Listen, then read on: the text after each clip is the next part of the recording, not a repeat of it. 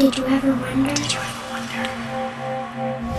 I do. Did you ever wonder why the sun always rises, but the stars never fall? Why dry land is never satisfied by water, and why fire never says enough? Enough. So today on Bible Wonders, I've certainly been wondering as the events of this week just seem to get crazier and crazier. I'm certainly um, been praying, and God has put it on my heart specifically to pray that Psalm 68. I can't recommend it high enough. And so, as I was actually praying that this morning, I began to to wonder actually about this verse where uh, it's it's Psalm 68, 12, and it says, "Kings of armies did flee apace, and she that tarried at home divided the spoil."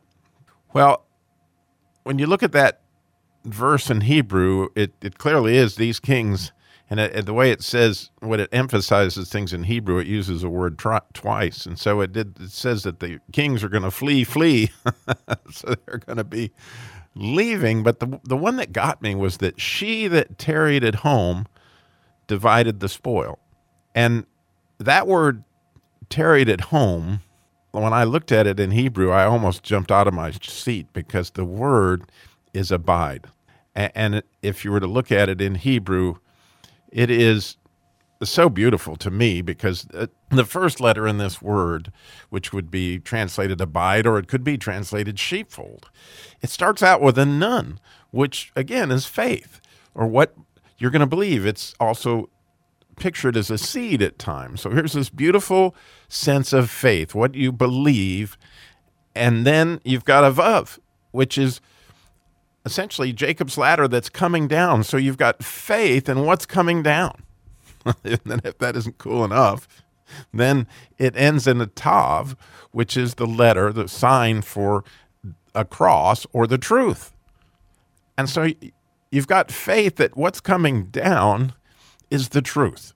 I mean, no wonder Jesus said to abide in him in John chapter 15. Have faith in what's coming down.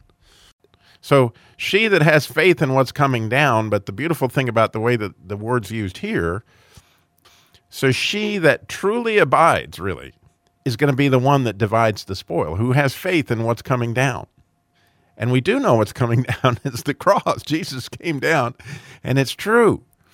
And, so, not unlike Isaiah you know, 41, that he who waits on the Lord, this is he who tarries at home, divides the spoil, or more specifically, she. Well, why does it say she? Well, in my opinion, is because we are the bride of Christ.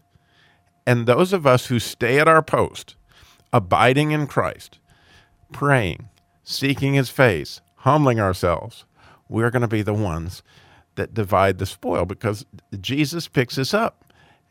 I got more on Psalm 68 coming up tomorrow, but I'm just clearly, as I think about the beauty of abiding, and the word literally, it's a sheepfold. And, in some of the Psalms, David uses it like I was in the sheepfold, and you'll see it translated that way. So he who stays in the sheepfold, or she that stays in the sheepfold, and waits on the Lord, who we know is coming down, right? In truth, we're going to divide the spoil. Join with me this week as we pray Psalm 68. Did you ever wonder?